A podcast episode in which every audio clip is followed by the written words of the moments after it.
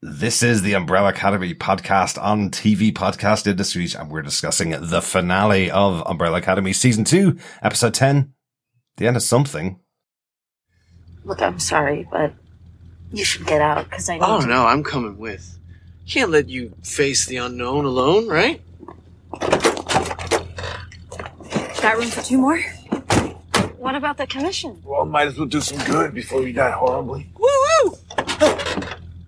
Five. You, you don't have to. You, I know. you You owe me one, sis. Children ride in the back. don't- Oh, Christ. Guys, I don't know what to say.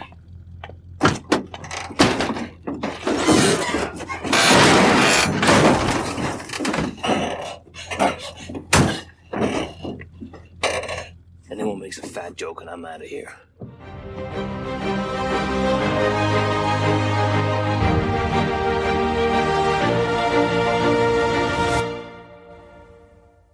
Welcome back, fellow Academy alumni. This is Derek, one of your hosts of the Umbrella Academy podcast on TV Podcast Industries for our finale podcast of Umbrella Academy season two, The End of Something. Hello there, Brolly Dollies. Yes, I am one of your other hosts, John. Welcome back for mm-hmm. this finale. And rounding out this trio of crazy, crazy special powered individuals, I am Chris. We do all have special powers, don't we? In case you haven't seen our posters that we did for our Umbrella Academy coverage, um, I'm super editor. I'm super list maker, apparently. He is. He is. Ask for ask for one item and you get twelve. I should have just been called Mr. Bullet Point. oh, I like that. And Chris is super mimic. Sure, to be golly, to be sure. You know, that's how it is, boy. That, that's Chris's Scottish accent for our regular listeners. Guy! Mimics are supposed to replicate Yeah. what they do, what they see or hear or whatever. Always ready to attempt to replicate. That's our Chris. Attempt being the operative word. So thank you once again to all of you for joining us throughout another season of another show on Netflix. Uh, been really good fun uh, hearing your thoughts and really good fun chatting about this show. It's been a really good season this season. I will say right at the start of this episode, I think this is like 10 times better than the first season. Uh, right off the bat, I don't think there was any any drops, and I think it was setting up a great season and moving much better. All the characters were so much better, but probably because they had the basis of the first season for me. Uh, that's probably where I sit right now. How about you guys uh, overall before we get into the individual episode? 100% love this. Mm-hmm. I'm right there with you in that the pacing was spot on. There, I very rarely went, why are you doing that? now, did I disagree with the character motivations or actions? Mm-hmm. Yes. But that's okay because I'm allowed to disagree because they're are. telling me a story. I'm not the writer. the. Um, but to be fair, before we, and I'm gonna spoiler what I'm gonna talk about later, they actually flipped it on me again and showed me, no, no, no, no, no, there is character growth. And that is the core bit about this whole season. One of the reasons I love it. They showed so much growth in the characters. As you said, they set up the se- they set up the characters in season one and set up a lot of the motivations. And then they played with that and they already had this basis already. Yeah, yeah, absolutely. John? Yeah, absolutely loved it. Um, I mean, what all of them were four plus uh, in my rating system, my weird, wonderful, crazy rating system. so, yeah, I, I just really, yeah, it just had momentum from episode one onwards, and I think it it really gave a new kind of just different perspective on the seven. Uh, and I, I, I liked how it all just played out. I, I liked the new characters. I liked the, you know, good old Herb, uh, managed to make it to acting head of, uh, the commission. You know, who'd have thought it? The little guy can do it. Um, loved it all. Um, so yeah, really pleased with this season two. That's not said in like season one either. Like I just think it is. It's a different um kind of pace and feel to it. I think. It's a step up, definitely, definitely. And we also want to say a huge thank you to all of our supporters over on Patreon. who've been supporting us all the way throughout the year, and they've been getting the episodes of Umbrella Academy uh, season two early over there. Uh, particularly thank you to our brand new patrons, uh, Laura and Lisa, who joined us this month during our Umbrella Academy co- coverage. Uh, hope you're enjoying it. Thanks so much for supporting us. Yeah, welcome on board, Laura and Lisa. Uh, thanks so much for your patronage. Uh, it's really good to have you on board. And uh, yeah, big thanks to all the patrons uh, for their support. Uh, it's really good to uh, to get that for sure. Thank you. Yes, thank you so much, guys. Um, I have been fighting our producer to allow an extra Patreon tier goal where I will personally cameo serenade you, um, the the theme song of Umbrella Academy, singing in the rain, in my own Scottish take. But unfortunately, they said no one wanted it. So Yeah.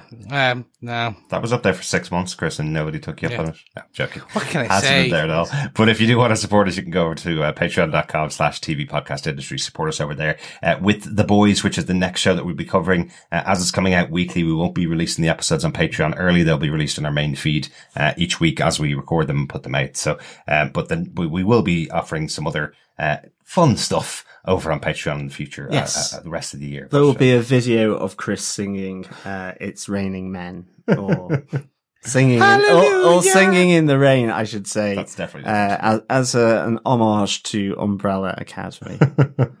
My God, what's the boys get homage? Like the village people, YMCA? Maybe. Why not? Maybe. No, it'd be Yeah, Spice it's true. Girls. Spice Girls. Yeah, spice up your life, Chris. Yeah. Get ready to learn those lyrics. There's only six Yeah. of them. Yes. Get your little pom poms on and your leg warmers and get ready to video yourself, Chris. Hey, hey, hey. Pigtails, Chris. Spice. If anyone in this is Posh Spice, I'm Posh Spice. Uh, I think the Oxford graduates might give you a run for your money on Posh Spice there, John. Chris, even. Eh, Well, if if- anything, he's ginger or sporty. He's a bit too urban. I'm not ginger, that is for sure. I think what COVID's taught us is none of us is sporty spice. That's all I'll say. Uh, anyway, we are jumping. It's stay at home Spice. Exactly. I'm Lord Spice. well, we are jumping way too far ahead into our boys discussion. We've still got this episode of the wonderful episode of the uh, finale of Umbrella Academy season two. And we will have one more episode after this, which is our final feedback episode and the announcement of our pub quiz winner uh, for the Umbrella Academy goodies. Uh, so if you have any thoughts on the series of uh, Umbrella Academy season two, pop them into us at feedback at tvpodcastindustries.com and we'll do our big wrap up episode and our goodie giveaway uh, on the next one. Yes, and you can also join us over on our Facebook group at facebook.com forward slash groups forward slash TV podcast industries. And of course, uh, you can subscribe to our feed over on TV podcast industries uh, dot com. And remember, supporting the podcast, uh, sharing, liking, reviewing, rating uh, is also sharing the love. So please share the podcast and support in any which way uh, you can. That would be fabulous, fellow brolly dollies Absolutely. and boys and girls to be, Academy alumni. and academicals and academy alumni. Right, I think we've done enough uh, vamping at the beginning. of our episode. Thundercats. Oh, Ho! We are not covering Thundercats. Uh, We have definitely done enough vamping. Let's get into our discussion about season two, episode 10, The End of Something. This episode was directed by Jeremy Webb, uh, who directed episodes eight and nine of Umbrella Academy season one. British director. We've talked about him before when we covered uh, his episodes of The Punisher. Uh, um, he also uh, did some work on Legion and stunningly, as a British director, he won a primetime Emmy nomination for Downton Abbey. Ugh. Please, sir, more. I'm just a scullery maid. You must- yes, you are. You must have gone to the cinema to see that movie. I'm Chris. sorry. Oh, I miss the cinema. I know. Jeremy, it was going all so well until Downton Abbey. Well, that was quite a long time ago, and I did put in that that in there because I knew you'd, you'd I- find it fun. Um, he also directed episodes of Doctor Who and Grange Hill, just for your Yay. enjoyment, John. Oh, Grange Hill. There you go. Just say no. There's another track you could cover, Chris. Maybe, maybe. The teleplay for this episode was by Steve Blackman, the wonderful showrunner of uh, Umbrella Academy. Uh, wrote the first episode and the last episode. As we mentioned number of times, uh, this uh, show does have a writer's room, so uh, each of the writers have been involved in all of the episodes. Uh, just want to call out, as we get to the end of the season, there were also story editors on the show, Lindsay Galfin and Alison Weinschub, uh, also staff writer Aeryn Michelle Williams, all involved in this, in the breaking of the stories and, and the context of all the stories. If you want to hear a bit more about the writing of the, of the show, check out the official behind the scenes podcast for Netflix uh, Umbrella Academy. And they've been talking about the makeup of every single episode and as it's been going on, uh, putting together uh, the writers, directors, actors, everybody involved in the show and given some background about how it's all been put together. Um, I think as we record now, it's just on the second episode, but I know they're doing an episode a week for about four or five weeks, but it, you must have watched the entire season to listen to them. So, uh, part of the reason why I, I couldn't listen to it straight off the bat as I usually would was just because I was waiting for the show to finish. so, uh, there you go. And I'll just very quickly call out that Aeryn is actually uh, was part of Keanu, the film, which is uh, uh Key and Peele and their um hip hop kitty. It is a hilarious romp. It's on Netflix. Give it a go. It when I say hilarious, it's at least gonna give you a chuckle. But I found it by pure chance, and it's darn good. Interesting. I haven't seen that yet. I must, uh, must check that out. That's cool. Yes, the joys of Netflix. Uh huh. Absolutely. John, do you want to tell us what they gave us with your synopsis for the episode? Sure. Reeling from the events at the Dealey Plaza, the siblings head to the farm to help save Harlan, only to find themselves drawn into a deadly, deadly showdown. Mm-hmm. And it was deadly. It was. It in, in the Irish way or in the Dublin way, deadly means brilliant, and it was. Yeah, it was superb. It was really good. And it actually was deadly, deadly as well, because mm-hmm. there's a lot of dead agents. there really is. Yeah, yeah, it certainly is. Do you want to just kick us straight into your big moment from the episode, Chris? I think we're going to start off with you for your big moment once again. In my best John impression, sure. I, I, I'm going to take um one of the, the the potentially what I consider to be the biggest point on this, which is we finally have met one of the other children Mm-hmm. um from the Umbrella Academy. uh, Finally. universe. um, Lila is, it turns out she is a mimic. Uh, Her superpower is to mimic any other powers, uh, that she's in contact with, close to proximity question mark, mm-hmm. is- in terms of the exact. But it, yeah, it, it's fantastic. And it does explain very quickly, I just want to call it out, how she was able in the original, her first fight with 5 mm-hmm. do that jump behind him where the camera pans back and she's standing away. We just never saw Yes. the teleportation. So it was, it's a great, they had hinted at it already and we just kind of played it away as that she's a fantastic fighter. Yeah.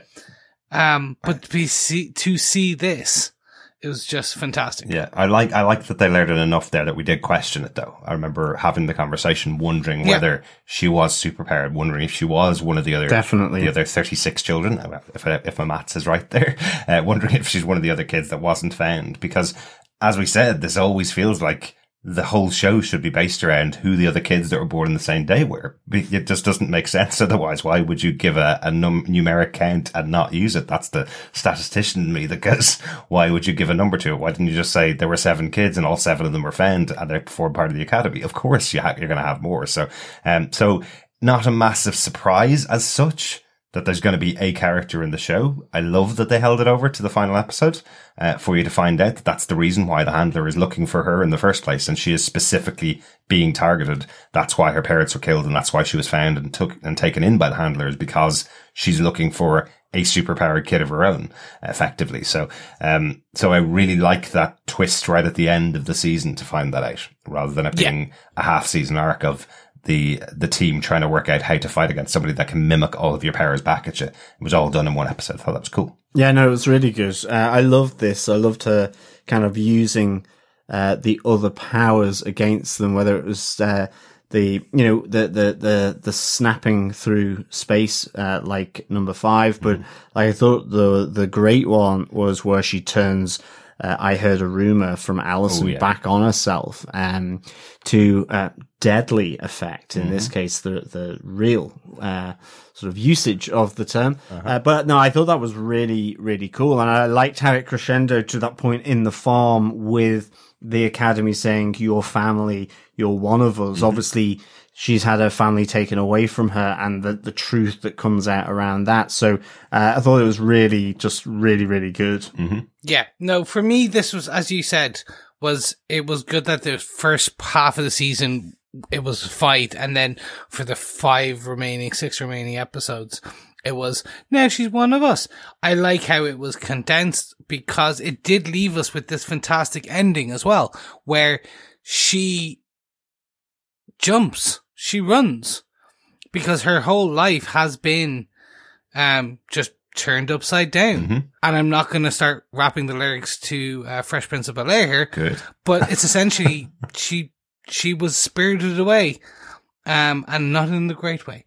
Um, Yeah, that was interesting because did you think so? This was the kind of one question I had because obviously you have the moment where you see uh, number five use his powers in a different way, kind of as Sir Reggie had suggested to him that you should try uh, time shifting by seconds and so on. So the first iteration of you know, where they say your family and so on, and then her mum or the handler comes in and basically slaughters them all. Yeah. Um, but also kills Lila. And then the second time, obviously it doesn't play out like that. And the handler had, doesn't really have the same conversation with her as before. And I'm just wondering, does what uh, five do, does, it resets everything. So Yep. is she fully sure that the handler was as involved as she let on in the first time when effectively she killed her because she wasn't going to answer Lila's question? Exactly. So before she can even do the kind of head twitch where Lila is able to kind of go, Oh my God, it's true. Yeah. She's shot.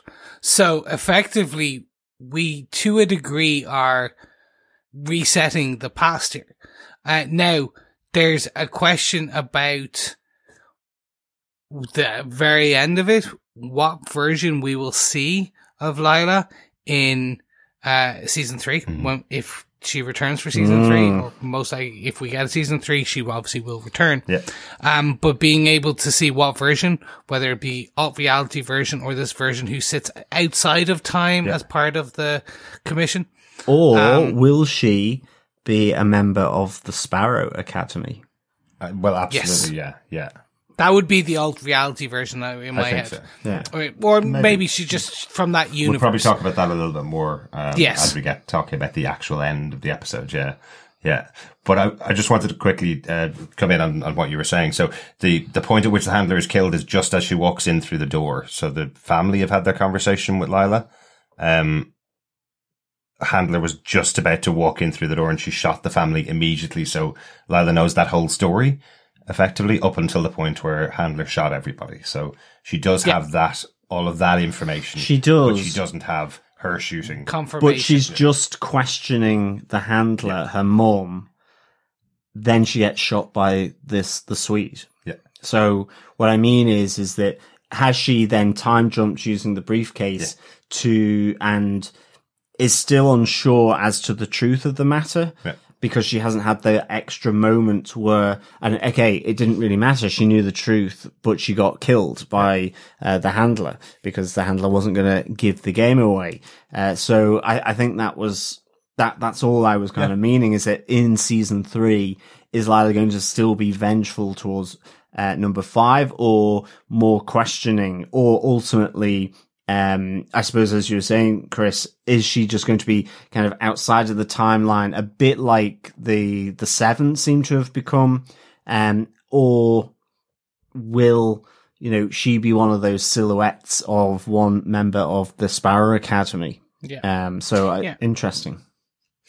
So for me, the, the, the deeper, the deeper aspect of this is that if you think of how the Umbrella Academy was formed, Mhm. was that they had Reginald, They, they, they, they were Hargreaves. They had the family. It was dysfunctional. They had the constant, um, berating of Reggie. And that's what drove them apart and back together and via his death. And that's, so they have that history. She has quite a similar dynamic in that she was also ripped from her family, Yeah. like the others. Different reasons. Mhm. Death versus being bought, adopted. But she, they, she still had a parental figure who berated that caused that like mental anguish similar to Diego. Mhm. So if we have lost Ben completely, the original Ben, our Ben, we've lost that character, right? I think Lila's a suitable replacement. Okay. Um, in not to join, but maybe to join the, the this team zero. Okay. Uh, I know I, I'm kind of contradicting myself when not to join, but to join. Think of it as she is the subbed in member. When the original X Men Yeah. added Wolverine and added Nightcrawler and uh, Rogue, etc. Actually, perfect example for our comic book listeners is the example of Rogue. Mhm. Uh, Rogue joined as a villain uh, turned hero. Um, she had done some heinous things with Miss Marvel, taken powers and joined the X-Men for years and became a good character. Yeah. And I think that's quite, that is potentially what they are setting up for season three with, she has that. Again, we need to then get some resolution on the, the whole mother actual death thing like that, but we can, that can be easily solved in season three. But I just want to say, I was really happy with the reveal. Mhm. This didn't feel like a MacGuffin just at the end in order to show all their powers being used right at the end. It didn't feel forced. Yeah, yeah. It felt well timed. When you go back and and I I started a rewatch, but I haven't had a chance to get deep into it. There are clues there Yeah, from the get go Yeah. um, in terms of even in the underground scene with Diego, if she is a mimic, Mhm. she can potentially mimic his fighting style, and that looks like what she did with the Oh, kicks and stuff. Yeah, potentially. So yeah. maybe it's not just power. His powers are a bit more agility, movement based. Yeah.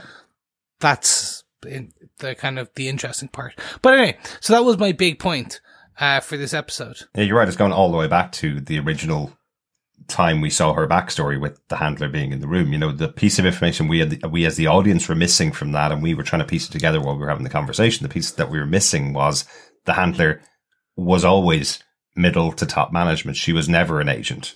And we were trying to think, was she someone that was trained as part of the commission, went out in missions with five, as you, as you correctly guessed at the time, Chris. Um, we were trying to piece together saying that was what was happening, but it turns out she'd never gone out in a mission. She's the one selected it. She's the one that wanted to go to that location. But we did have enough information that we could have kind of guessed that there was some other reason that the handler would be intent on going to that address, that specific address, and sp- specifically looked behind that paneled wall when there was no sound in the room to find this girl, you know. So she knew exactly what she was looking for, where she was looking for, you know, and the timing worked as well, the age group of, uh, of Lila to indicate that she could be a member of this 43. But I think overall the intention of this family would be to go out and find out, find all of the people that were born at that time or conceived at that time, born at that time, um, that they were born at and set them all, set them all up as a big group of the Umbrella Academy, find out what all their powers are. You know, again, it's, it's one of those things that seems inherent in the storytelling, but isn't there in the comics. So really glad at how this worked out in the show. Yeah, 100%. Definitely. John, do you want to take us on with your big moment for the episode then? Yeah, it's more of a big question actually for me because the the one thing that came out of this finale that I was massively intrigued by, a- and it kind of leads on, is that you know we we have this huge fight going on and, and, and all of this, and the handler is intent on getting to uh, Harlan uh, down in the um, sort of basement of, of the farm building, and um, First off, I have to say I loved the kind of slapstick uh, knockout of Sissy by the handler, um, who, you know, Sissy's there gung ho. Uh, I'm his mum and she just gets not like slapped across, well, no, punched across the face and falls down. I found that really funny and slapsticky. Um, I think uh, as the handler delivers her line in, in uh, fake southern drawl with I'm, I'm his mom exactly, and exactly. Uh, it was just that that was funny, but you know, we we see her having this conversation um, with with Harlan as he's kind of got his sort of smaller energy field uh, whirring around, and this, you know. And that was the thing. It's like we hear a few snippets of this. You know, together we can do incredible things. Uh, a, a lot being said here. She's happy that he won't talk back, which is a, a win-win for her. But that's all we kind of really get. There's not too much there. Yet she's down with Harlan for the whole of that time while they're fighting. Mm-hmm. And then comes back out. So whatever happens, she has done what she intended to do, yet she left him there. Um, and So she's finished her conversation and then gone up to kill the Umbrella Academy Yeah. after. I'm kind of assuming, is. yeah, I'm kind of assuming that she has. Yeah. Although she could have started to hear, you know, your family, uh, you know, from Diego to, to Lila and came up to sort that one out to stop any kind of, you know, maybe she wanted both Lila and Harlan.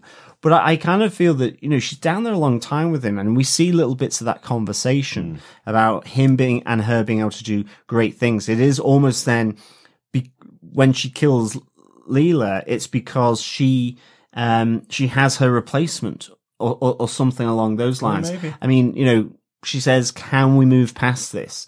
Um, but I, I just I kind of felt that you know there was something being withheld, um, sort of off camera as to what happened there, and certainly given that um with what seemed to be the taking back of powers from Harlan by Vanya, and then you see him with his little uh, wooden toy floating and spinning in the back of the car, and all of a sudden he's kind of got an evil Harlan kind of look to him. Yeah. Well, I, I, so yeah. I, I just don't know. Does she do something to him? Just say something to him? You know, seed an idea uh, into uh, hi- his mind. And obviously, um, you had s- spotted that that kind of wooden toy was a bird, and we have the Sparrow Academy. So I'm just kind of thinking that maybe there was actually quite a really big thing happening actually off camera here between Harlan and the handler. And, you know, we see her die twice here, um, with the time jump, um, that, you know, she's killed, um, once by, uh, the Swede Yeah. after she's killed Lila. And then she dies again once number five has done his kind of time reversal. Yeah. So she's dead, dead.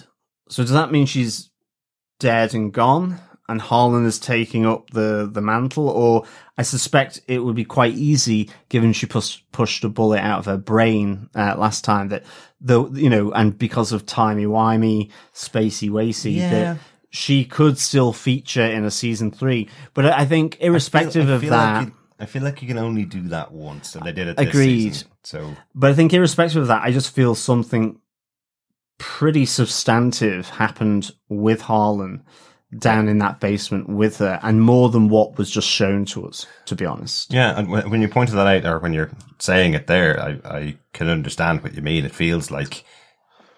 Yeah, it feels like that's we didn't see her run away from Harlan, get a gun, and then go and kill the family. We saw her speaking to him, giving him all these enticements to come with her, and then everything cuts. And a bit later on, she comes in from the outside door. I think. Yeah. I don't know whether she even comes in from upstairs, from downstairs. No, she comes so- from outside. from outside. So there's a, a passage of time though that hasn't been accounted for that absolutely could mean something in the future. And you know, remember, Sir Reggie is still in the sixties at this stage as well as Harlan and uh, and his mom go off to LA. So it absolutely could play into uh, why the academy is the Sparrow Academy. Uh, there could absolutely be something in how Harlan grows up with his powers. Uh, leading to the development and creation of this group. Exactly. So, I mean, basically, my big moment is a, a question mark or a suspicion of maybe what did the handler do? Because I, I found that very intriguing and it, it felt, um, underhand, which is exactly what the, the handler likes to do. Absolutely. Absolutely. So I'm 100% with you on that. I, I believe the toy is the sparrow. I believe essentially, and again, to pull in another comic book quote or kind of reference, the, the, the way that Magneto goes against uh, Charles Xavier, the X-Men, is to create his own team, the Brotherhood of Mutants. Yeah. So, how is the handler, who is human, time has the ability to time travel, or that we at least suspect she's not super powered. Yeah. Anyway, she has the ability to, like, through whatever means, be able to survive uh, a gunshot and such. Metal plate in But- her head. She described that. Metal. Yes, sorry. um, but essentially, the best way for her to do that is to create her own team of superpowered individuals. So this team can be led by her version of um, Magneto, which would be Harlan. So I think by seeding that idea, she was seeding that she could come back and create and grab her own team, the Sparrow Academy, to go against the Umbrella Academy Maybe. because, and I just think I think that makes sense. I do not want to see her back. I love, love, love Kate Walsh. I think she's fantastic in this. Like even seeing her on social media when this came out, she was great. Even though she's isolating home like the rest of us, she still had fun with it. A time. Um, yeah. But it was just, I, I don't think it would be good for, she can come back with it like a flashback or a short time travel Yeah. kind of piece. Like, because we play with time, it's fine. But personally, I'm kind of like, your bit is done. Yeah, well, I felt in that conversation with Herb and Dot when uh, Diego and Five are talking to the two of them, and Herb scared is scared, kind of going, "She's definitely dead, isn't she?"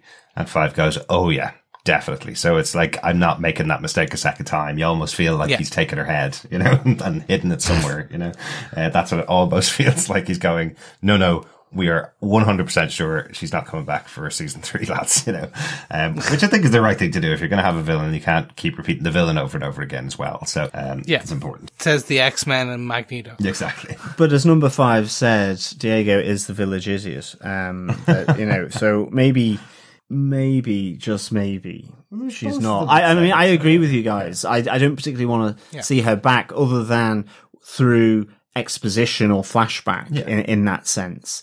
Um, but I just wonder because I mean, she is such a great character and I've loved her through these two seasons. And if there's a small bit of me that wouldn't be sad if she was back, but I, I think, um, yeah, it, it, Yeah. it wouldn't feel as right as it did in this one. Well, I don't, like, I'd also Yeah. agree with you. Yeah. I'd, li- I have no problem seeing her back for an episode here and there in, in the next season because she's a time traveler. Definitely.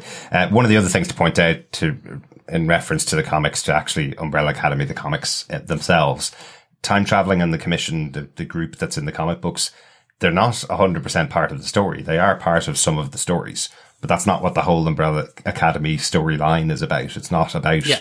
time traveling and the preserving the timeline. That's, that's a, an expansion of that character for the TV show to give them one central villain and one central thing to fight. But there's no reason why you would have to keep that in to continue the storyline, if that makes sense. They're, now, Yeah, they're sure. now back in the future. There's loads of other battles to fight, loads of other things to do. Um, so there's, oth- there's loads of other things to explore. They don't have to keep with that storyline of the handler and the commission either. So, but then that would mean we wouldn't see Herb and Dot again. So I'm sure it's going to be in there. I'll very quickly just say that the Sparrow Academy is in the third graphic novel, pretty much the final issue uh, of the run. Um, so they're introduced. We know very little about, we pretty much know nothing. We see about three of the Seven's powers, Yeah. and they all know is that they, they, they're red and black and have a sparrow on them. Yeah. Um, there, so there's enough there that this gives the writer's room for season three leeway to go and like, it's like, hey, here's a cool little idea. Go play. And I think this is actually what we've seen is they've taken the central core and premise and really just expanded upon them in their own way. Yeah. And I like that about this. It's Like, this would have been a procedural if it was like the comic books because we've, as Derek, you called it I think last episode and we called that a few times. Mm-hmm. The whole premise of the Umbrella Academy is they, every, every couple of issues, every arc, they're saving the world from apocalypse. another apocalypse, another apocalypse. So that could get that could get old very Yeah, quickly. yeah. Uh, and I think uh, this gives them depth to go. And it's like, oh, right, here's it's basically the, the toy box. It's like here's the toy box. You've got a Captain America. You've got a Batman. You don't need to do. Uh, you can play Batman and Captain America on the same team. Yeah. You can play with the toys however you like. Can I just give one uh, minor spoiler to the whole uh, comic book thing? Which I'd is- say so, yeah. Which is the Sparrow Academy, as we're calling them. They're not even actually named that in the comic. That is basically the final panel of the final comic book written by Gerard Way. There is nothing following it. There's no follow up, no further details of who they are. You kind of have to guess from the drawing uh, exactly what they could be or who they are. So he basically ended his entire comic book run kind of like the way this final episode of season two ran. So if Netflix doesn't give a third season, actually this will have ended exactly the same way as the comic books, which I just think Yeah. is interesting to note. So while we look at this and go, wow, massive cliffhanger, comic book readers have been stuck with that cliffhanger for more than two years now uh, at this stage, waiting for a follow up to who this group are, what they are, what they do, where they could have come from. So uh, it we may get an sounds- answer quicker than the comic books do. It sounds all very George R. R. Martin Game of Thronesy, doesn't it? Where the. TV show, possibly if it comes back with a third season, will outstrip the source material. Yeah, exactly. Oh yeah, agree. I know you guys both took individual moments from the episode, but there's one massive thing, and I was trying to work out how we were going to talk about it really, because there's one massive central thing to the episode, which is battle at the farm, and I'm just going to take that as my point. Even Yep. though I could probably could take individual movements, but just so we can all talk about the battle at the farm because it's cool. Uh, a couple of things that I noticed the second time watching it through that I didn't notice the first time, but probably were really important, and I'm sure production was making sure you should recognize this when the team get together and go off to the farm with Vanya. Did everybody notice that they'd all changed their clothes and were all wearing their superhero costumes from the first Yep. episode? The Yeah. exact Yeah. same outfits. I didn't notice the first time. I don't know why, but it was, I think the second time watching it, um, it was when I saw Allison's outfit because it looked completely different to any costume that she'd worn throughout the season. She was wearing the cape, uh, a black cape basically over the top of her clothes and you're going, Where'd she get that from? Oh, yes, she was kind of running through the streets with that in the first episode. So, uh, loved that little touch before we get into the big battle. So you are 100% saying they have definitely averted Doomsday. Now all the team are together. They're off to the farm to do this big battle and they are all, uh, all geared up like a team again. So uh, I thought that was a lovely touch. It was really nice Yeah. as well that they all got in Oh, to yeah. help Vanya as well. I really liked that because obviously last season they would have all just gone, shut it, Vanya, and walked off. And they basically did Um, here as well. They did, but what I mean is, is thankfully they realized that yes, that's not how you treat your sister. Yeah. Um, and so I, I love the fact then that they all, you know, one by one get into the, uh, the car with her to head off, uh, to, to save Harlan. Um, so I thought that was really good. yeah, yeah. So I'm going to quickly jump in before we move to the farm. Mm-hmm. Before we get so this is three massive elements for me of why this was fantastic. First thing, character growth in Vanya. Mm-hmm. We see her look at the keys. We're as a viewer, we're like, oh no, she's run off again. She like Diego, she reverted. Um, and she's just gonna go do her own thing. She doesn't need the family. And then you actually see her come down the stairs. And I was like, this is fantastic. This is what I want out of these characters, which is they've been through these traumatic experiences, but they're growing slowly. And sure, like you, sometimes you have to be pulled along uh, and you have to be pulled up to be a better person, but this showing that they have self growth. Yeah. And I was just so happy with that. Second was her conversation with Klaus, where we learn Ben chose not to go into the light. Mhm. He he stayed with Klaus for all these years Yeah. and grew with Klaus because he wanted to be there with them. So that answers some of our questions about even from the, the, the why he was there, like how he's been around so long. Yeah, and it also answers the question that we saw from episode nine because we saw Ben give that piece of information to Vanya. We were Yeah. all going, "Oh, is he planting the seed for him to come back to life or something?" You know, we Yeah. wondering whether this was going to be a massive moment. It is a massive moment, but a massive character growth moment. Exactly as Chris. This is a moment to give Klaus some relief from the idea that he's thought from the moment he encouraged uh, Ben to stay behind, he's thought this is his fault that he's been stuck on Earth for these last what seventeen years. Is that the difference in time again? Yeah. I keep forgetting. That's the one I can never get right. 16. 16 or 17 years since uh, Yeah. since he no it can't be that long but uh, yeah it's a it's a long time since uh, since Ben died originally and is still there so yeah Yeah. So for and I said like so that was the character growth of Klaus because he's held that belief, that that pain, that kind of that regret in his heart, and you can see the weight lift. And um, again, fantastic acting by the two actors here. and then the family growth uh, as a unit, not just Diego, not just Klaus, not just all of them. No, we're it's. I make the joke it's Team Zero, but this really is Team Zero, kind of forming. Like we're our family. We're gonna like we don't want to go. We disagree, but fine, we'll go because we're here to help you. Little do they know that it's all gonna go down on the farm. But I just look so. I, I, I swear I was cutting onions. I was making dinner. That was it. It's the only reason I Sure, cheered up. Um, it was just, uh, this was for me such a standout moment. Like, it, I know what, it was set of like five minutes, six minutes yeah it's really good of the, the whole episode, but it was just, it's what I wanted in those growth of those characters because I got so annoyed in the previous episode that they started to revert.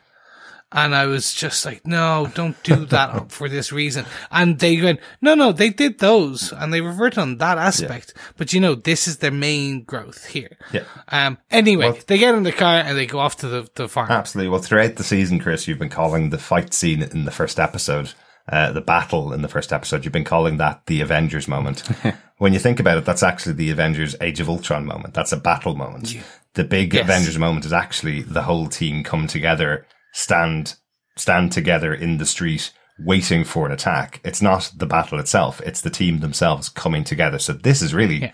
the other Avengers moment.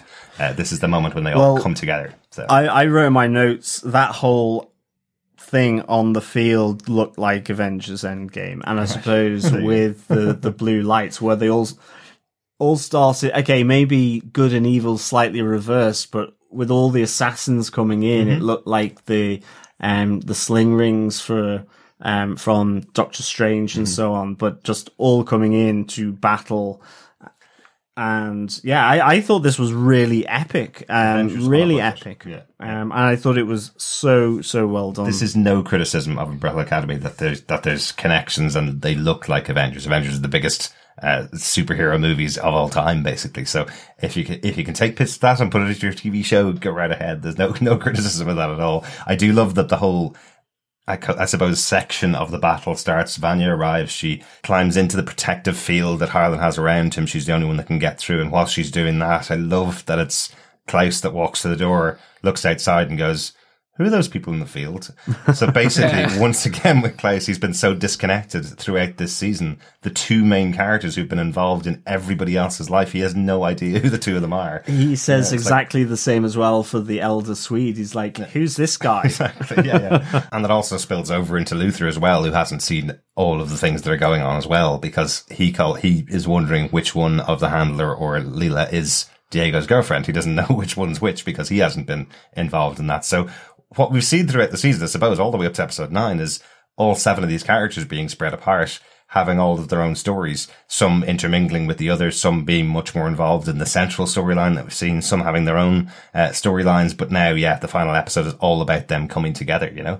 Uh, we see Vanya using her powers for good this time in that major moment, that wonderful moment, as you, as you mentioned, John, when all of the everybody that is uh, that has been working for the commission, all the operatives arrive at this moment. We heard mention of it back in episode nine that every single operative from the field was being called back because by the handler because they're going to war. This is the war on the field. Yeah. uh, outside. It looked cool, like Yeah. it really did. Uh, from from from the camera pulling back and seeing what looked like thousands of people in the field with their briefcases. Loved the little touch of the uh, of the Halloween masks, just like Hazel and Chacha from season one. Oh, Every so f- fifth or sixth person was wearing uh, some form of kind of Halloween mask, which I thought was a nice little uh, callback to that to that idea that they had in season one. So yeah, very cool. Um, yeah, Vanya going out, knocking them out. We get the reveal that Lila has the ability to uh, to mirror back the powers that are used on her, um, which plays out in different ways as that goes on. I think that was cool. The one thing though that did stand out with thousands of operatives, all trained assassins. throughout, Exactly. throughout season one and season two, we've heard that Five was the greatest assassin the commission had ever hired. I think that was just Five can actually shoot a bullet and hit a wall. Exactly. Because not one bullet hit Diego and Five. And they specifically make a point of having Diego block bullets at a mo- at one moment to, to let Five go. So he's not doing that in their run up to, to their hiding spot. He's not blocking the bullets from coming at them. He's not using his powers. If he, if they'd had a moment, because that's all they needed, it was just a moment of him kind of waving his hands and he ran, it would make total sense. Yeah. Otherwise, what these guys is actually doing is going through history and hiring all the stormtroopers from Star Wars to shoot guns. That was exactly what I had as well. It was just that, okay, these guys are the worst assassins in the history of assassins. Because Um, Diego and Five don't get that much of a head start until Five does his, his jump. no, not not at all. But that's the thing. If they'd just done the jump right at the start, because that was cool. I like that. I really like that. To behind the um the the tractor, I think as well. I like. I love Diego's hero moment where he's holding all the bullets back, and it all becomes too much. Um, and you know he blows up a, a gas canister or whatever. But it's like uh, I loved all that. But uh, yeah, absolutely. Like they're that was the weirdest thing for me. Um, and I think they could have easily sort of dealt with that because, yeah, they should have at least caught a bullet. So I'm right there with you guys. They literally should have just had Diego, as you said, waving his hands, but more going, go left, go right. Cause to this point, we've known his powers was kind of agility, knives, controlling. In episode one, we saw him bend the bullets. yeah, exactly. Yeah. So they could have gotten away with him kind of bending the bullets by weaving and like him picking up five and weaving left and right and bending them round before he has his massive superhero moment. Which, by the way, I know it's Matrix pull. I know it's great. It just, for me, it was like, cool, you've just amped his powers Yeah, it was fab. significantly Definitely. and there was no comment. Well, remember, just just to quickly point it out again, this is totally within the writing of what Steve Blackman and the team behind the scenes have done here. The amp that we get to everybody's powers in this episode is exactly the amp we saw in episode one. So I love that touch. It's that it's not that they have suddenly got a huge boost upgrade to their powers or the powers are any different to episode one. If you think about what they're doing, so you have Diego basically doing exactly what he did in episode one, bending the bullets, blocking them from, from hitting him, which is something that we hadn't really seen throughout the season. We only saw that in episode one and went, Oh my God, look at his powers have been amped up. You have Allison trying to use her powers. She doesn't get to use them uh, in this episode, but you have, uh, for example, Klaus is a really good example. He uses his powers in a different way than we've ever seen him use them before. And the first episode, he used them to uh, to bring some people back to life to rush against the oncoming army. In this one, he's he uses them to call upon two dead farmhands to catch him from falling from the air, Yeah, which is something that he didn't have as a power in the past. He didn't have the ability to call someone uh, that was dead in the past. It was Ben, who's the only person that he called. This time, he calls someone from uh, from a, dead farmhand, effectively, or to them to catch him from falling from the air, which I just think is very funny. But it is saying he does have those powers now. Even though he hasn't used them throughout the season, he has those powers now. So. I, I think as well, the strain of all those bullets, you see him not like struggling against it. So it's kind of not that Superman thing of where he's just floating and, you know, he's getting hit by bullets and it doesn't really matter because it doesn't care because none of them are kryptonite. It is, it's, you see him straining to, to deal with all these projectiles coming at him uh, to the point where he has to just kind of fling them off to one side so he can get back behind the, the tractor. Yeah. I think, um, I think the only other thing from that was just that as well. Five does that jump for him and Diego, and then suddenly he goes, "I'm out of juice and really tired," Yeah.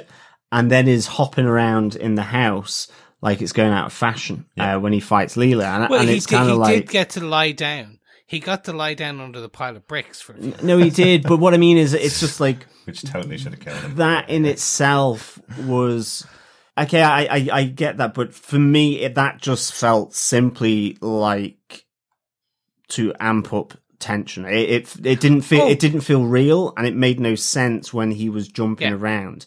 Be, uh, or at least explain how he loses. I, he's lost power once before. I've seen him do that.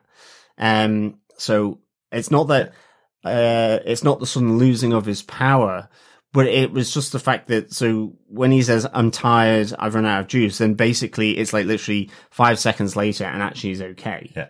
It, Yeah. So th- there's no difference, but it, it's kind of just like we'll wait five seconds and then just jump from behind the the tractor. Yeah. Weird. Derek, I'm gonna let you go in a second. I'm right with John on this, in that I kind of, I, I straight away went, what? Huh? All right, and then I put it down to he got a bit of a nap under the bricks. the bricks that absolutely should have killed him. There's no doubt. Yes, 100%. Oh, I don't know how he knocked Luther out of the way and the bricks landed on him and he stayed alive. That made no sense. But hey, that was that, that's the one that I thought made no sense. Um, the theory that I have on why he was out of power was actually to do with carrying Diego. If he if he brought Diego with him, he uses too much power to do the jump. Um, what we've seen in the past is, for example, we've seen him go, "I can't jump through time," and having the conversation with Sir Reggie saying, I can't jump through time. Every time I do that, I mess up. And then he, the next episode, he jumps through time. What he means is I can't jump through time carrying six other people with me because that takes an, ex, an excess amount of my powers, basically. So, uh, Yeah. so it's, so it is in there in the show, but you're right. It probably isn't spelled out enough. Uh, but Diego says to him, you jump on your own and I'll hold them off. So he's basically saying to him, I know you don't have enough power to carry me with you, but you can still have enough power to, to carry yourself. And then he's in the house on the floor for, for that whole sequence where the um, commission are attacking, the bullets are flying, Vanya knocks them all down, there's the attack back from, um, from Lila. He's in there for a good five minutes of the story. In Yeah, but he's room not resting. relaxing. It's not like he's suddenly like gone off to bed and, and gone under the duvet cover and is having forty winks. he, well, he could have. He could have. It's Like just- he's It's he's the schoolboy outfits making you want to give him like a, a He's- glass of milk and a, and a, no, he, a cookie he- and send he's him to bed frantic. for He, an hour. he's looking for cover. He's trying Yeah. not to get shot. So he's not relaxing. And it's like he also jumped through time on his own. So he has done he's done that before. Um, and he's he's not jumping through time. Well, he is. He's time and space, but it's very, it's it's it's it's a it's a very different thing uh, than what he did in the barn. Um, it, it's skipping forward. It, it's that hop. It, it's that hop that he did, um, like to get through the door. Um, where yes, there is a time element there, but also it's primarily coming across as a, movement through space rather than time. Uh, whereas he, you know, in the in the barn, he is moving time backwards. He's going in, in the other direction. Uh, so I, it just it just was like I just it just didn't make any sense. And I thought, okay, that's just so you can get Diego doing it. And so actually, I like Chris's idea that you'd have Diego holding all the bullets back as they get away, and then five jumping uh, to to get to where he needs to go. Yeah, I'll I'll quick I'll quickly just jump in because we're we're critiquing, and I, I, I- we're not critics, and we've said that many many a time. We're critiquing it. It was still fantastic. Oh, it was absolutely. I think I think that's the thing. this is nibbling and quibbling. Uh, this is not. I'm not. I'm not a better way of critiquing it. it. It's Yeah, just kind of like it's so good as well that some of these things just kind of jump out at you and you go, I, "Why? Why is that happening?" Um. So it's it's it's just little quibbles, but it doesn't detract from, as you say, like a fantastic um showdown between them all. Yes. Absolutely, absolutely. Those are kind of the movements until we see Lila versus um versus five uh, in her battle with him, where she's again this time much more clearly copying his power while jumping around the room. Um, Luther getting thrown out through the, through the window as well, or through well at the brand new window of the house, uh, what used to be the side wall of the house. So as strong as Luther as well. So um, loved that moment when Luther realizes that he can't punch uh, his way out of it when Lila's holding him by the fist, telling him, you know, basically telling him, take a second, think about what's happening here. I'm just as strong as you, you know, because he just hasn't seen something like that before. And yeah, you already mentioned uh, the rumor moment with Allison where uh, where she gets her breath stopped by a reversed rumor, um, and another nice touch. Allison starts the sentence of, I heard a rumor that, and Lila finishes it with, you stopped breathing. So she doesn't even have to say the start of the sentence. She's reversing her power on Allison. She doesn't have the power herself. She's just reversing it on Allison, which is, like, Yeah. is Yeah. really nicely done and, and was shocking, like. But another interesting one in here as well is Luther's able to talk Allison to into breath again. I thought that was interesting, Yes. considering the power of Allison seems to have been she convinces them to do something until she no longer wants them to do it anymore. So how is Luther able to convince her to breathe again? Is it the love connection between the two of them? is there, is that what this part of the scene is saying? That this, that there is a connection greater between Luther and Allison than the power that Allison has? I, don't know. I guess you read into it what you want to read into it, but I don't know whether you guys had any thoughts on that at all. So I took it as her concentration was broken. Um, so that if you remember when she was forcing her power to be used on the diner owner, um, that pouring the coffee, it wasn't until Ray snapped her out of it Yeah. that her concentration broke and sh- her power dissipated. So Lila's power is literally mirroring Allison's power back at her. So once Allison's concentration is broken by Luther, the power stops. That kind That's of exactly because we don't that's know the way I took because we don't really know enough about Lila whether, as you as you guys mentioned earlier on, whether it's a a mimicking because of proximity or whether it's only because it's being used in her, which is what I think it is. When a power is being used on her, she's able to reflect it back at the person that's using it on her. Um, but it could be proximity as well. Lila gets out of there pretty quickly, so maybe that's Yeah. it. Uh, and she doesn't seem to use anybody's powers when they're not directly using them at her as well. So, Yeah. um, so yeah, that's that's interesting. That's So I. I, I, I literally it, it's either it's it's either mimicry or mirror. Um, I do like the idea of the mirror, like just as the like if you think of it's the horror Yeah. uh, and all that type. The mirror is a cool name, and if if if a power is used against her, she she basically is able to kind of reflect it back. Mhm. Yeah. Um, and it does explain then as well why, for example, she's just doesn't always use them.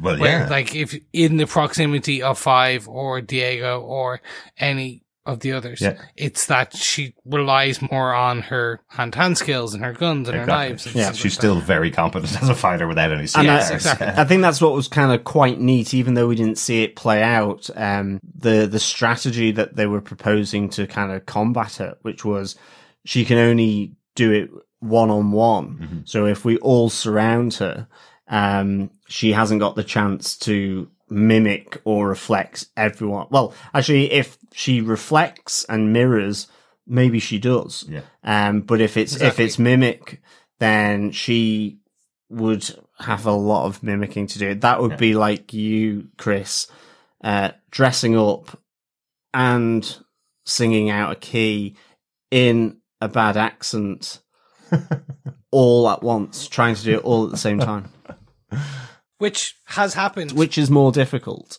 it is more difficult, but it has happened on a fateful Sunday night when I was quite drunk. And uh, but anywho, It's like I- that night in the kilt will not be talked about. and that's like asking John for one point. Exactly. Um, yes. Exactly. Almost impossible. Exactly. But that that's it. Or it you it, for a it just small becomes edit. more difficult for her. So I really kind of like that Yeah. that strategy. I thought it was really neat. Um, and I, I do like the fact that, as you said before, um, in this moment they realize they're not alone as well. Yeah. That there Yes. are the the others. I think Exactly. uh, that that's just like really good. Actually, just to point that out, it's not very clear whether they were ever told that there was more than seven. Like the voiceover that No. we had from the first episode was uh, Sir Reginald's voice saying there were 43 people born on, on Earth. He bought seven of them effectively. They're the ones that make up the Umbrella Academy. Um, we don't know whether that's the story that the press had heard, whether it's the story the kids had heard. Um, and I, I don't, I can't remember. Maybe, maybe it might have been in Vanya's book. Did she, did she know that there was 43 kids and they were the seven that were, that were found? I just can't remember, but, but here for definite, it's confirmed there are, there was somebody else, which is Lila born on the 1st of October at the same time as all the rest of them. So, um, so they're, they now know that she is one of theirs. I like that it's that resolution as well. exactly as you say, John, the ending here, as it's getting to it, feels exactly like what was happening at the end of season one, where they were all going, right, how do we punch and kick this problem that we have to fix it? Right. All of you get in a group, we'll gang up together and we'll punch and kick this problem until it's sorted.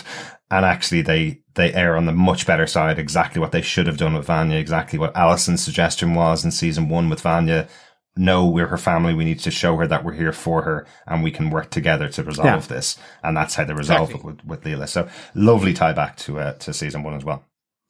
Almost like it was character growth. Exactly. And also loved that, uh, that Luther gets his speech to her to try and sort this out. Luther not being the smartest, uh, tool in the shed, uh, sharpest tool in the shed. I'm not the smartest tool in the shed.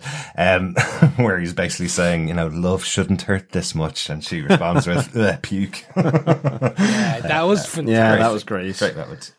Um, that's kind of it for my big point because that's the war at the farm. That's kind of the big uh, segment of the episode. Every, I think you guys have had your big moments, but what I was Yeah. really impressed with on the writing from Steve Blackman here and, and the team again is I think almost every other character that's appeared in the show gets a moment in this finale. That's something that tends to be dropped um, in shows where they kind of go, yeah, okay, maybe we could edit out that character that only had a couple of scenes earlier on in the season. Uh, maybe people will uh, will forget about them. Um, but I think everybody gets a little Yeah. uh, a little scene or a little moment. So do you want to go through quickly uh, some of those moments? Um, Yeah. Well, there's the, the uh, there's the one that's right up front where uh, you have Ben's funeral. Uh, you know, tying in back to the the last episode with with Ben's sort of fin- final death as he moves um, from uh, the ghost realm, I suppose. Um, and uh, yeah, you, you just have everyone there, and you know, you you man you get uh, Techno Grace back here, um, in, in that sense, Mom, yeah. Oh, mom, yeah. Again, all, all the young kids are there as well from season one Mm-hmm. uh, to listen to the damning eulogy uh, by Sir Reggie that is massively harsh on them. he's such Um, you know. I, I think what you know, you allowed number six to die on this mission. Like you know, absolute blame being put squarely on uh, the seven and uh, you know, kind of the, the the the ruptures between the the kids as, as the funeral ends, um, and I thought that was quite touching, having the first death of Ben, Mm-hmm. in effect symbolizing the death of Ben from the the last one. Yeah. that they're allowing the audience to close um, out Ben, I suppose, with with the funeral. It gives you a little breather, Yeah. just a kind of moment to memorialize the character, I guess, because I think I think he is a fan favorite, Yeah. and particularly throughout this season when he's had so many moments with the rest of the cast that he didn't have in season one. People seeing Klaus keeping him back when he wants to just speak to anybody other than Klaus, you know, that kind of stuff. Um, I think he, he is a character that people like a lot and everybody I know likes the, likes the actor. He's really good on Twitter with fans and, and been great fun. So at least having a little breather there and a little goodbye to him at the start of this episode. Uh, uh, yeah, you're right. I think it was a really great touch. I loved all of this scene. I loved the way Reggie was. I just wish we had got a tidbit of what happened. I know. no, but they Well, love, just, that- that's I was like, come on, they are on. loving I was like, it. Yeah. They are loving I, it. I was like, you're milking Yeah. this now. They're loving it. Two Um, seasons Is it in the I- comics? No. Okay. No. No. So I think that's what I, and I think we'll basically, I don't think even in season three, it will be explained. It will just be, you died, but now you're alive. Anyway.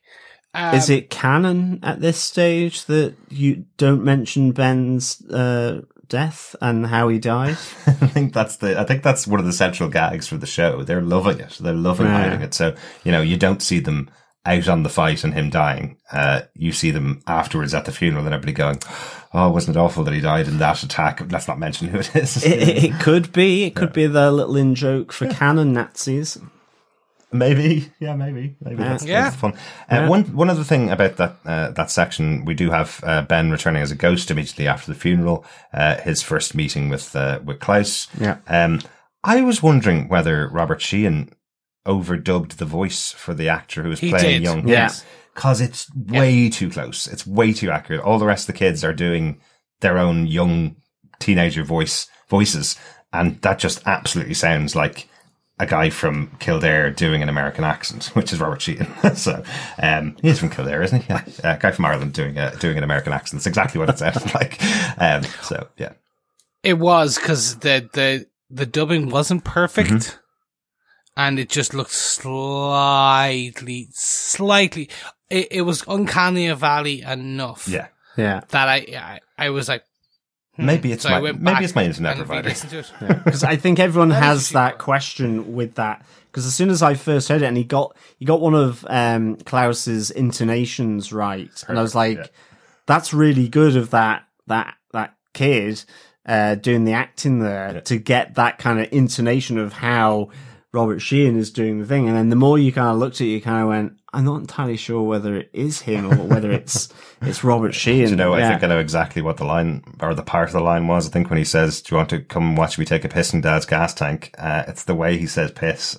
sounds like Yeah, Ir- that was that. That was Irish actually what American. got me. it must be, I was like, that's too much of a twang. uh, but still, a, still a lovely scene. Again, this is what ties into uh, the scene we hear later on. This moment where he tells, where he tells Ben, "Don't go into the light. Shoot and go into the light anytime. Why don't you hang out with me?" Uh, you know, it's a, it's one of those moments where it's like, um, yeah, you don't really know a lot about your powers, and maybe you shouldn't have convinced your brother to stay with you forever. But, uh, but yeah, I like that it was resolved. It was all good in the all end. good in the end. That All was the good. main thing. Yeah. I'll quickly take 2 Mm-hmm. um, to, to wrap it up. Uh, Dave, staying on Klaus, Yes, he does go to the army. Yeah. He continues this going to the army sooner rather than later Yeah. As a Marine. Um, Yeah. so what this means for that timeline, again, we're playing with time here, Mhm. so it's going to be a bit weird, but he does join the army. He has joined, so he's just going earlier than expected. Yeah. So And we see Klaus having his little moment with the, the dog tags as well. Um, Yeah. uh, as, as you move to, to, to, to Dave, who is, yeah, is about to paint the Vietnamese jungle in Dave Red, I suppose. I suppose this is one of the things about time travel stories. You know, it's moved now. Regardless of whether he's gone and joined the army or not, he seemed like he was pretty convinced that's something he wanted to do. And if he was going to give his life for the, for the, uh, for America in the war, that's what he signed up for. And he was happy about it. But he's gone a week earlier or a bit more than uh, a couple of days at least earlier. And that could eternally change his path. He Yeah. also knows about where he's supposed to die because Klaus did tell him Yeah. which means maybe on that particular faithful day in three or four years time or however many years time it is, he goes, Oh, this is the day that I was told Yeah. that I die. So I don't go up to that particular ridge. So his, his life is changed. Yeah.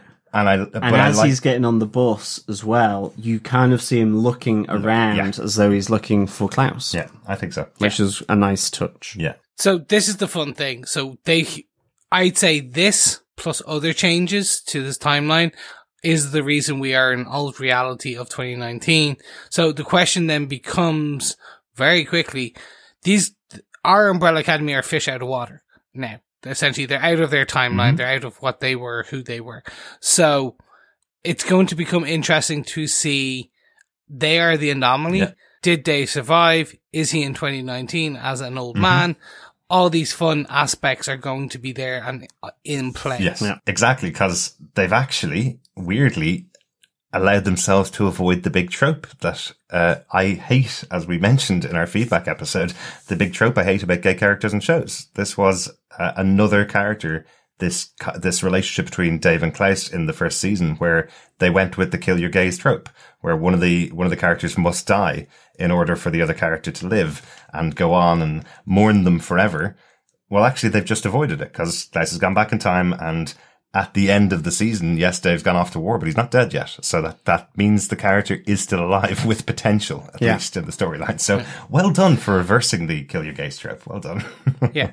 So what I actually would have liked, and I think this is uh, very, it's a, a bit of a Back to the Future trope, which is that if the dog tag started to fade Maybe. at one part in the season, and then the name was replaced or the name went back on towards the end, that would have been interesting Maybe. to see. Yeah, yeah, maybe. I think. maybe.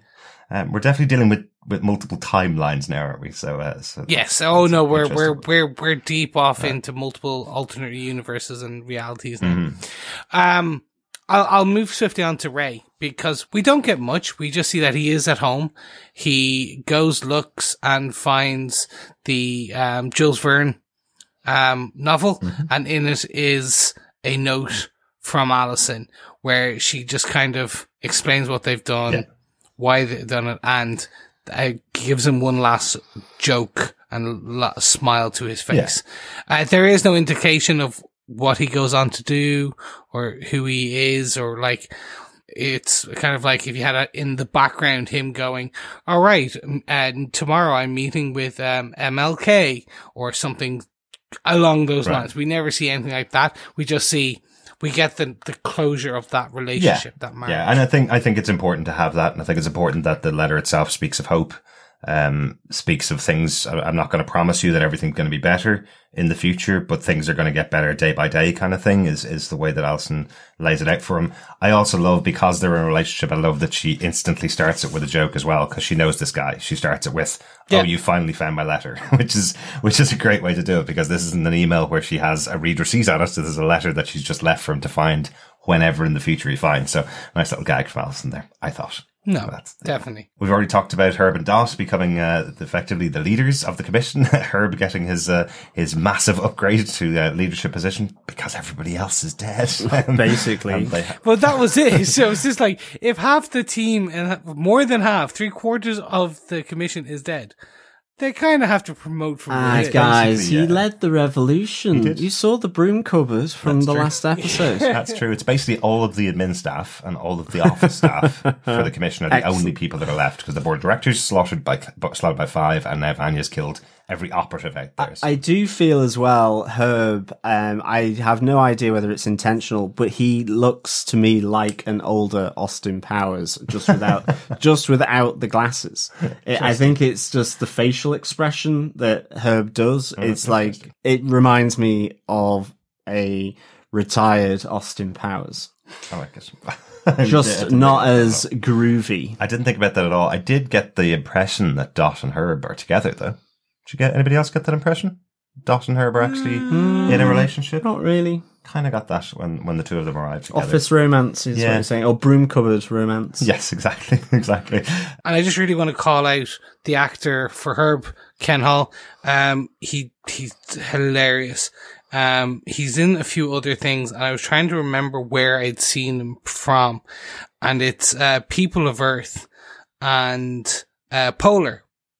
Uh, and these two little small pieces, it's just comedy gold. And he's able to do that from the, basically, and I think John, you pulled it out there. He has this great ability to kind of just pull out a couple of shrugs and, and the odd inclination when he delivers a line. And it's just, it's almost that comedic timing level where you're like, yeah, yeah, go for it. This was a good one. Yeah, he's really he's really good fun. He throughout. is. He's great. He's a great good. character. Really enjoy him. Let's just have a quick wrap up with Sissy and Harlan then. Um, we talked about Harlan being kind of the catalyst for the big fight, the big war that was going on. We talked about Handler coming and visiting him. Um, but I suppose the episode ending for the relationship really between uh, Vanya and Sissy is kind of it, it ends here as well. Um, I really like how it ends. Um, it was kind of inevitable that uh, that we wouldn't have Sissy going with them into the future because, well, firstly, it's massively dangerous. It seems to send people back and forth through time if they haven't done it before, uh, and that was her big worry. Um, I like that. That's the that that's exactly what Sissy says. What happened if if herself and Harlan got separated somehow? And he's stuck in one place and I'm stuck in another. What would happen? He's he's on his own and isn't able to take care of himself. So that was her first thought as a mother: is I want to, to protect him. And then her response to Vanya, when Vanya says, I'll stay and we can go out run away together, is, I've seen what you can do and I'm scared for you. Is there any point at all, any place that we could live that you wouldn't be attacked, that this kind of situation would never ever come up? Could you promise me that there's no possible way? And Vanya says, I can't promise you. Um, and that's kind of how they, they end the relationship or, or finish that moment.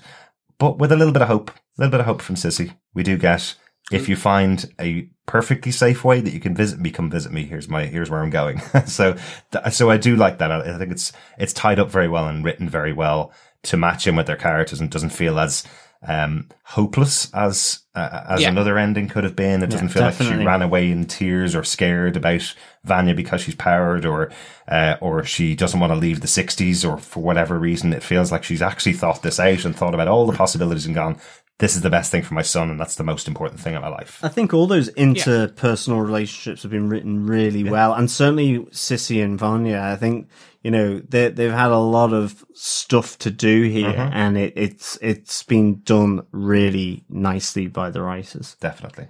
Definitely. And finally, I will wrap up with where does this leave us with uh, old Reggie? Yeah. Yeah. Yeah. Reggie, um, Yeah. Yes, we did have alien version of Reggie ripping apart the Majestic 12 uh, and severing his ties with them, basically. So, Yeah. um, was that supposed to happen? Did that happen in the original timeline? Is this where it's now broken off into a new timeline?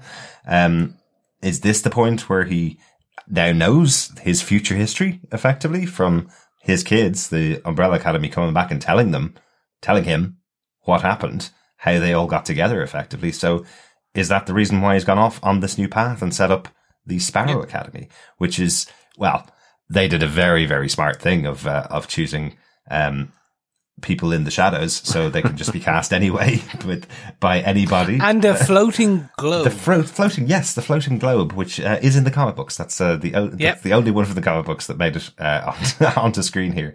Um, but we don't know what it is because again, it's only in a very sh- short panel. It could have been the transfer device, how it got them moving from one place to another. it could be an actual member of the Sparrow Academy uh, with a whole personality and a voice. Um, you never know. Um, but yeah, very smart. But much more importantly, there is the member of the team that's back alive, Ben, uh, leading the team, has no idea uh, who these people are, and he's got a good old emo haircut as well, showing that he's And- and some scars. Yes, and some Scars, yeah. as well. yes, he's been in a few battles. But also, Ben is the same age of, as them, and this group of the Sparrow Academy are still an active team, which the Umbrella Academy Yeah. haven't been for well since Ben's death in the in this original timeline, let's say. So this team are at least a longer, a, a more put together team, and they've been around a lot longer than the Umbrella Academy have. So uh, interesting. And are we definitely saying it's a different timeline? Or is it simply that because it was just when you said that because Reggie knows his future, that actually he has, be- you know, given who Reggie is, um, with all this technology and so on, that he has just specifically gone off and chosen a different timeline for himself. Um, and maybe with the exception of Ben, um, or he's been approached to do it, or you know he's given it a new name. But ultimately, that's why that they seem out of kilter. Is that he says, "Well, I don't want any of them because I sat in a tiki bar uh, with them, and they were all pretty hopeless." Um, and he, he's he's tried to correct what he perceives as being the mistake, and so um, has gone off and found another seven, except for Ben, of these 43 that he knows were, were born. I, I totally. I think that's Yeah. the whole thing that they've edited the timeline because we forget they checked the newspaper quickly, and they have arrived the day after they left. That was really poor planning on their part, wasn't it? What if Yeah. Doomsday had actually happened and they just arrived Exactly. back in the middle of a space where the Earth used to be, or it's all on fire and everything's over? Like, I, I just thought it was quite funny. But, Yeah. uh, yeah.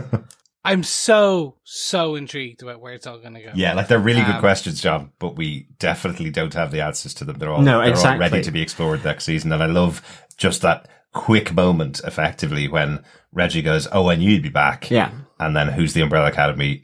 This the Sparrow Academy and points to a brand new, totally nobody knows where it's come from. So, so there's definitely a massive story behind it. Uh, off we go to credits. As, and I love that the sub- subtitles reflected this, had it not one character speaking it, it had it written as the Umbrella Academy going, oh shit. so, uh, Yeah. so it, it actually had it written as Umbrella Academy, oh shit. So, uh, well done. And Ben's portrait was above the fireplace, not number one's. Yes, it was in the position of Luther's uh, Yes. portrait. That's right. Yeah. That's right. he is the number one. He is. So, gentlemen, I think that wraps up our kind of wrap up of all the other main characters. So, I'm gonna do a quick, quick fire. What did you think? John, starting with you, what was your overall impressions? How, if you were to rate this, not that you ever rate an episode, but if you were to rate an I am the only one that rates an episode. right. Um, I, and we don't. It's and it's. I, we don't review, we discuss is our mantra, Mm-hmm. absolutely. But it's, you know, it's just to try and give an indication of, of something. It's not to say that I have any particular science around, uh, this rating, uh, format at Mm-hmm. all. Except for trying to find a different thing. I, I love this though. Um, uh, I, I really, I thought it was a great final episode. Give it four and a half yowzers out of five. Uh, that is in acknowledgement of Herb, who, when he jumps with Dot, goes yowzers. Oh yes, very good. Apologies, listeners. Derek was looking confused as to why I had used that. Um, More but, confused than normal. But certainly, um, yeah, I, I- I really liked it. I thought it was a great wrap up for this season. It really brought everything together. You have a massive, um, fight scene and, and war, as you say, on the farm. You have the really nice moment with Vanya being accepted um, by uh, the the rest of the academy and actually helping her and not treating her like sort of something stuck to the underside of your shoe. You have uh, Lila's story being kind of uh, spun out here, um, which was really nice, and that she's one of them.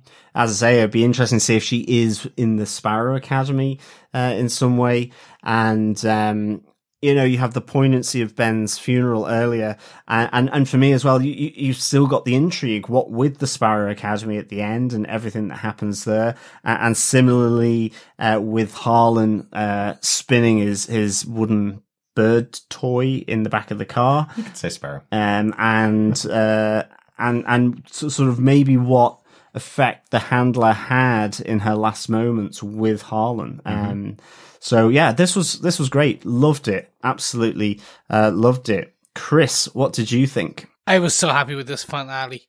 Um, going into the going into this episode, I did not know what was going to happen. No idea. Could not. I was like, well, they've wrapped up the apocalypse. Where are we going with this? It's just we have to get them home. Like, why is it going to take a full hour?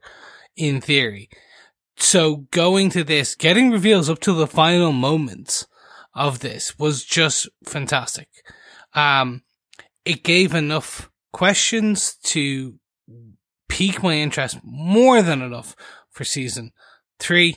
Um, and as a finale, it was just as a singular episode, not looking at it as a season, as a singular episode, it showed so much progression from this season.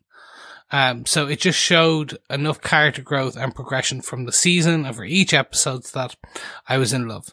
Um, if I was to rate it because John, um, kind of is infecting me, I'd give it five sparrow out of fi- five sparrows. Excellent. Um, it, it, it was that good, or even better, five bloody handlers out of five bloody handlers.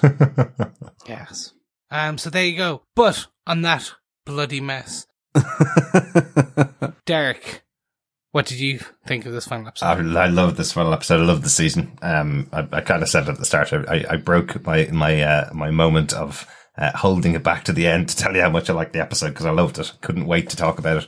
Um, they've done such a great job with the characters this season. I, I, mentioned before I was listening to some of the interviews with uh, Steve Blackman about his approach to the season, and one of the things he wanted to do was say, "What's it like having the Umbrella Academy in the '60s?" So it it's dealing with all of these people from our current time, how much adversity they would face in the 60s if they were there. What would Klaus do with the extra time he's given? You know, that's, that's the kind of approach that they gave to the, to this show and incorporating in the middle of that a fun, um, a fun tale of time travel and murder and, uh, and out, outright control of the world, uh, and everything else that was going on with the handler storyline. But I loved how they treated individually each of the characters getting their own storyline. Not everybody got a, got the greatest of storylines. Luther's storyline wasn't wasn't the best through the season, of course, but uh, but I think he got lo- enough redeeming moments, and he got some great one-liners this season, which he didn't really get much of in the first season. So, uh, so I think each character got some great things about their stories. And this ending, this final episode where they all come together as a family, this, the thing they should have done in the first season to save Vanya rather than uh, plunging the world into, into doomsday the first time around. Uh, I just thought it was a great tie up uh, to this final episode, a great way of tying up the two seasons. And as I say, if the if they follow the trend of the comic books and end with this moment at the end of the season, I think that's a fun way to end it. But I really want a season three. I can't imagine they're not going to get season three. this is a massive breakout success for for Netflix. It's a, a big show for them. Uh, I can't imagine they're not going to do a season three. But I love that we've watched the final episode of the season and we still don't know that there is a season three. That's that's probably a better way to say Yeah. it. I'm excited that, about the prospect that that's still up in the air, I suppose. so, uh, but they're definitely going to get it. There you go. So I'll yes, mark loved, words yeah, loved, loved this uh, this finale. And I think that's it for all of us. All loved this uh, this Oh, final one. Yeah. One more thing to do before we close out our our discussions of Umbrella Academy season two. John, let's head on over to the pub. I am dying for a drink. Yes, me too. A celebratory quaff of your favourite tipple uh, to celebrate the finale episode of Umbrella Academy. Hey, so, raid Sir Reggie's drinks cabinet. Why not? yes, exactly. We all need a drink after that uh, finale. Um, yes, the pop pub quiz. Uh, here we are for episode 10. The question is when and at what time does training resume at the Umbrella Academy after Ben's funeral? Ooh, interesting. So just to repeat that, when and at what time does training resume at the Umbrella Academy after Ben's funeral? Remember, send in your answer to this question and to all the other questions uh, throughout this pop pub quiz for the Umbrella Academy to feedback at tvpodcastindustries.com. You can also go onto our Facebook group. You can plonk it into the spoiler uh, posts on each of the episodes uh, in a comment there. Just go on over to facebook.com forward slash groups forward slash TV podcast industries. Uh, and of course, uh, we will announce the winner of the pop pub quiz in our roundup episode of this season of Umbrella Academy, season two. So thanks for playing along, fellow pub quizzes. Absolutely. That's coming out in just a couple of days' time. So the quicker you get your answer in, the more chance you will, we will get a chance at winning those goodies. Uh, definitely. Yeah. Yeah. Thanks so much for joining us throughout this season. Uh, send in any feedback to us at feedback at tvpodcastindustries.com and make sure you stay subscribed to join us for The Boys uh, up in September as well on tvpodcastindustries.com. Yes. And if you'd like to support us, you can, of course, head on over to patreon.com slash TV podcast industries, where you usually get some goodies, maybe some early access. Um, we're still figuring out what additional goodies we're going to give you. Um, but because the boys is going weekly, more importantly, you can also like, share, subscribe because writing a review, sharing the podcast, or just generally listening in is sharing the love. Thank you so much for joining us. As Derek said, we'll be back in a couple of weeks for season two of The Boys, which is going to be a roller coaster of emotions, whales getting exploded, bad language, um, dolphins, um, More dolphins. probably some other things that we just don't want to know about or I can't say on this podcast. Cannot wait for the crude violence and loveliness of the boys. and the seven, remember? One of the other- other interesting things we never even once mentioned throughout this season, seven members of the Umbrella Academy, seven members of the Supes. So, uh, I thought that was an interesting touch as well. So, uh, yes, there will be more blood than you can possibly shake any forms of sticks or buckets at, uh, when we get back with the boys. So we thought our next show was going to be the boys. It turns out we did something else instead. Uh, in between now and when the boys releases, myself and John went over for some more horror on Lovecraft Country on HBO. We watched the first episode and we couldn't resist podcasting about it. The first episode is excellent. It's available now on HBO, uh, also available on uh, Sky Atlantic in Europe. Uh, episodes will be released every week. Uh, we'll be podcasting about it for all 10 episodes of the season as well. So we'll actually be going concurrently with Lovecraft Country and The Boys when it comes up. But it's just myself and John doing that coverage. Uh, we'll keep Chris back for the wonderful The Boys uh, when that comes out in September. But if you haven't seen Lovecraft Country, highly recommend checking it out. They put the first episode actually up on on YouTube for free if you live in the US, and otherwise you can get it on Sky Atlantic in Europe uh, and the other HBO channels uh, on their on-demand streaming services as well if you have that available. Uh, check it out, and hopefully you'll join us for a coverage of Lovecraft Country. You can get that on our main site on TV Podcast Industries, but also over on our now horror podcast site over on dreadfulpodcast.com. Thanks so much for joining us. We'll be talking to you next time. Bye. See you guys soon. Bye. Thanks so much, fellow Academy alumni, for joining us. Uh, it has been a pleasure speaking with you. Uh, we'll speak to you again soon. And remember, in the meantime, keep watching, keep listening, and why not keep time traveling? Oh. Don't mess with the timeline. Because this is what happens. Exactly. Mess up the timeline. exactly. Bye. Bye. Bye, Brolly Dollies. Woo!